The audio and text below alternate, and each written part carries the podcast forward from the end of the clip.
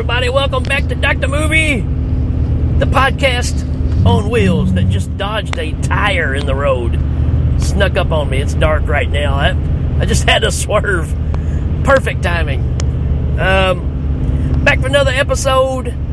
You know, we just did Ghoulies, and, you know, I really wasn't that impressed. But uh, today we're going to talk about Ghoulies 2. I went ahead and, and bought the bullet bit the bullet. That I didn't bite. I had to buy it to bite to bite it, I guess. So I bought the bullet so I could bite the bullet. Anyways, I watched Ghoulies 2, and uh, I'm going to talk about it and see if you need to watch it yourselves. Which is kind of the whole point of this show is to see uh, what's worth checking out and what's not, based off of my opinion, which means a lot to, to me, probably not to anybody else. So, like I said, Dr. Movie, the podcast on wheels that happens if you like it or not. So there you go. Ghoulies 2, 1988. The year I was a senior in high school. Yeah, this is a horror slash comedy. And, you know, this really is more of what you expect out of a Ghoulies movie, I have to say. Uh, this one has a bit more fun to it than the first one did. It's still a bunch of puppets laughing and uh, shaking their heads a lot more than anything else. But there's no doubt the in, the uh, influence of Gremlins is really driving this thing, right? Because we got them doing more things uh, in this movie than in the first one. So they actually decided, hey, you know, it's called Ghoulies maybe we're to have more ghoulies in it. Not that they really have more ghoulies, but they have them doing more things, right? Let's read this synopsis. It says uh, pint sized monsters known as ghoulies hop aboard a traveling carnival where their violent behavior and grotesque looks are most likely to go unnoticed.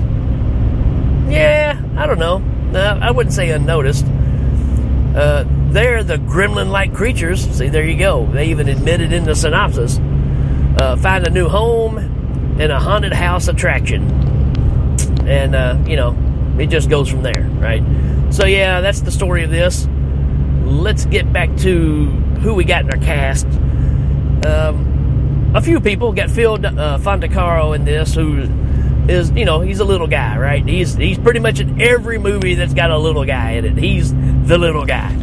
From your Star Wars trilogy to Willow to, I mean, he, the, the guy's in a, boatload of movies. So we got Royal Dano, uh, a guy I like a lot. Uh, Royal Daniel, n- not only, you know, is he in a lot of movies I like, he's probably got the coolest name on the planet. Royal Dano. Who don't like that, right?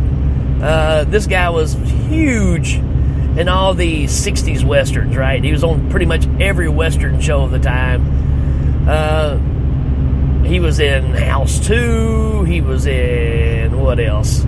He's in a lot of stuff. Uh, let me think. Killer Clowns from Outer Space. He's in Space Invaders, which I want to cover on this show. I have a soft spot for that movie. Uh, and like I said, just a, just a lot of stuff, right? Our uh, main character, Damon Martin is the actor's name. Uh, been in been in a few things. Um, he makes a, a small appearance in Pee Wee's Big Adventure. I believe that's right. And let's see who else we got.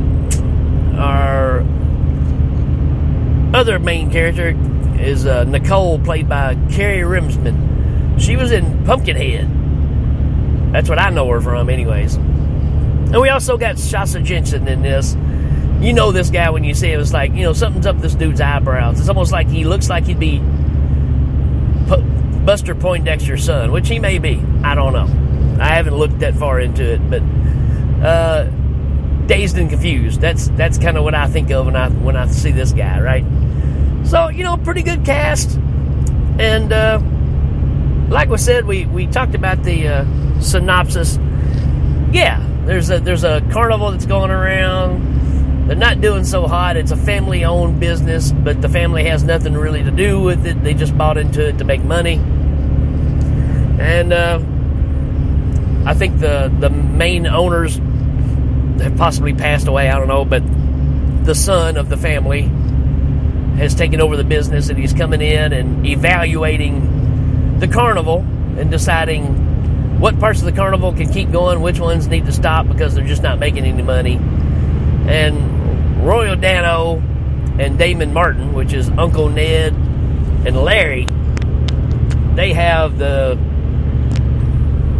the uh, the shock factor one, right? All the scary stuff, the spook house, I guess you'd say. I think it's called Satan's Den. I think that's right. And uh, you know, it starts off there driving a truck and having a conversation, and uh, something goes wrong with the truck that they're driving, and they stop at this little gas station. But what happens before that is this guy runs into the gas station with this big bag, and we just assume that. Uh, the ghoulies are in it, and he's trying to get rid of the evil. So we don't have any background on what this story is. But he's got these ghoulies, and he's trying to dump.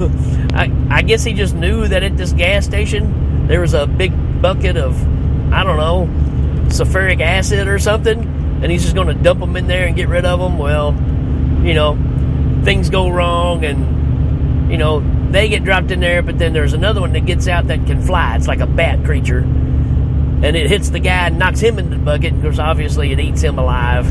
And then the ghoulies pop up out of the stuff like it didn't even bother them, right? So we do have a couple of extra ghoulies in this one. Um, you can you can say they're all based on some creatures. I mean the the little green one that was in the first movie, you, you had like a cat, a rat, and whatever this thing was. He, he kind of looks like a small Mike Tyson, but he's green. He's like a cross between Gary Coleman and Mike Tyson. So I don't know what he's supposed to be. He's like a gill man because he's got a fin on his back. But you got two other ones in this one. You got like a bat creature and then one that looks like maybe part alligator.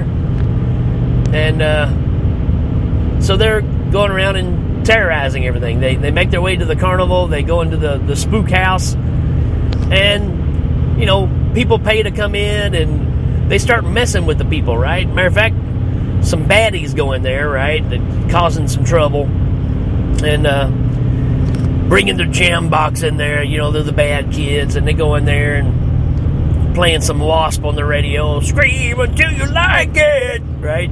Which is the theme song of this movie. They actually shot a music video. That's what I remember more about this movie than anything else.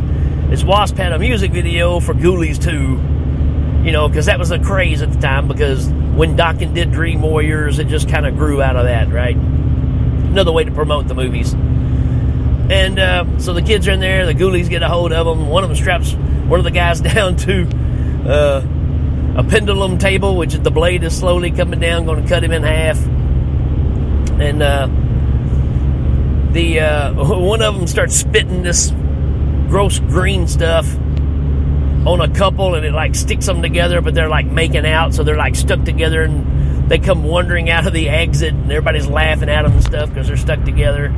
You know, so you're getting that kind of stuff. And uh, they take the, the main bad guy, put his head in the guillotine, going to cut his head off. And then uh, Larry and a couple of other people, he goes and gathers, gathers some other folks to go in there and help.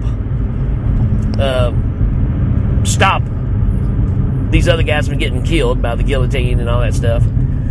And wham bam, thank you, ma'am. Now the now the spook house is popular, and everybody's wanting to go in there, and because the these creatures they know that are in there and stuff, right?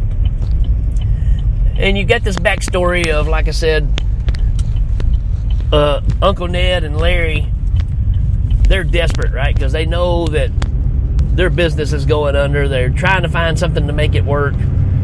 And uh, Ned, who used to be a magician, gets drunk one night and he thinks that he conjured up the ghoulies, which he did not. And uh, unfortunately, Uncle Ned gets knocked off. Uh, but there's, you know, there's two or three bodies that just end up disappearing that get, you know, chewed up by the ghoulies. So they're up to their mischief. And all that's fun and, and fine and dandy. But what we really want to see is the ghoulies breaking out of the fun house or the spook house and terrorizing everybody else and the rest of the uh, the rest of the carnival, right? Right. So that's what happens. We're uh, messing up the controls on the uh, bumper cars and running over girls in bumper cars and, you know, killing people in the Ferris wheel. You know, we're getting all that kind of stuff going on. So our heroes decide, okay, we got to do something to stop the ghoulies. So they get the book and uh, they read out of the book. I didn't even really mention that Sir Nigel in this, right, which is Phil uh. And, you know, he plays a character that's supposed to be this Shakespearean, you know, actor from before, but I guess because of his size, he never could really get the roles. So he jumps around in a monkey suit through most, through most of the movie, and that's kind of what he does to scare people or whatever. It's kind of lame. And then, uh, so he's helping with uh, the reading of the, the books that the book that they find to uh, get rid of the evil. And I also forgot to mention that Nicole is a is a love interest in the movie for our main character Larry, and she comes from a background of a family that were high wire act, right? trapeze artist, whichever. I think they did high wire, and uh, her she was on a doing an act with her brother, and her brother fell to his death. She barely survived, and she's never walked on a wire again. She's afraid of heights, right? So you know how that's going to play into the movie, right? Eventually, she's going to do something with dealing with some heights, and she does because the bat creature comes and takes the book away from Sir Nigel and and, uh, and Larry, and takes it to the top of the Ferris wheel, and she climbs the Ferris wheel to get the book. So there you go. She's faced her demons. so they conjure up. How do you get rid of a bunch of little ghoulies? You conjure up one great big ghoulie that comes around and eats them, right? So now you get this seven foot ghoulie walking around with three foot hands, which is hilarious looking.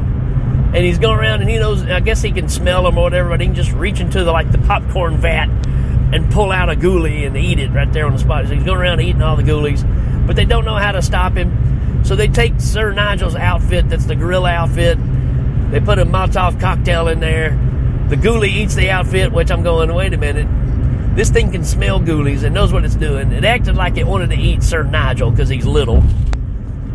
So they fool it by throwing the outfit out there, like like the ghoulie would have any idea what the outfit is, like it used to belong to Nigel or whatever. And then, you know, he starts chomping on it, which they filled up with a bag full of clothes. Like it's not going to know, hey, there's really no meat to this. And uh, I'm stuck behind a car that don't know if they need to go or not. This person obviously hasn't been through here before. Um, they uh, they throw this outfit out there full of clothes and a Molotov cocktail, and the thing hits it and it explodes. And that's it. That's how this one ends. Uh, this one is a lot more fun than the first one. You see a lot more ghoulies. That can be a good thing or a bad thing. They have a bit more uh, expression in this one, right? They spend a little money on making their eyebrows work. and uh, so they, they do have a bit more uh, animatronics to them, which helps, no doubt. But this one, you know what? It's a lot of fun. Uh, way more fun than the first one you know, I I still like the first one, even though it's really kind of uh, I don't know where it's going, kind of thing. I guess because it's based in the house, and you're seeing the guy, you know, transform himself into trying to be all powerful and evil, only to be duped by his dead father.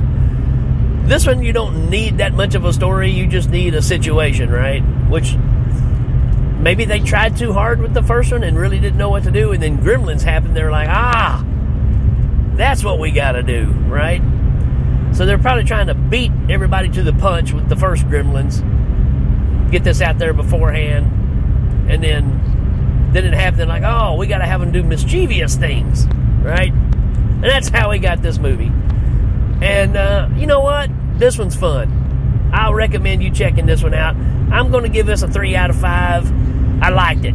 It's pretty fun. Um, this is what you, like I said, this is what you expect out of a Ghoulies movie. So, so far, it's the best one. Will part three hold up? Only one way to find out. So, stick around for that one. That'll be uh, the next episode, I'm sure. And that's it for this one, folks. If you have recommendations, stuff you want me to check out, just let me know. And until then, we will check you later.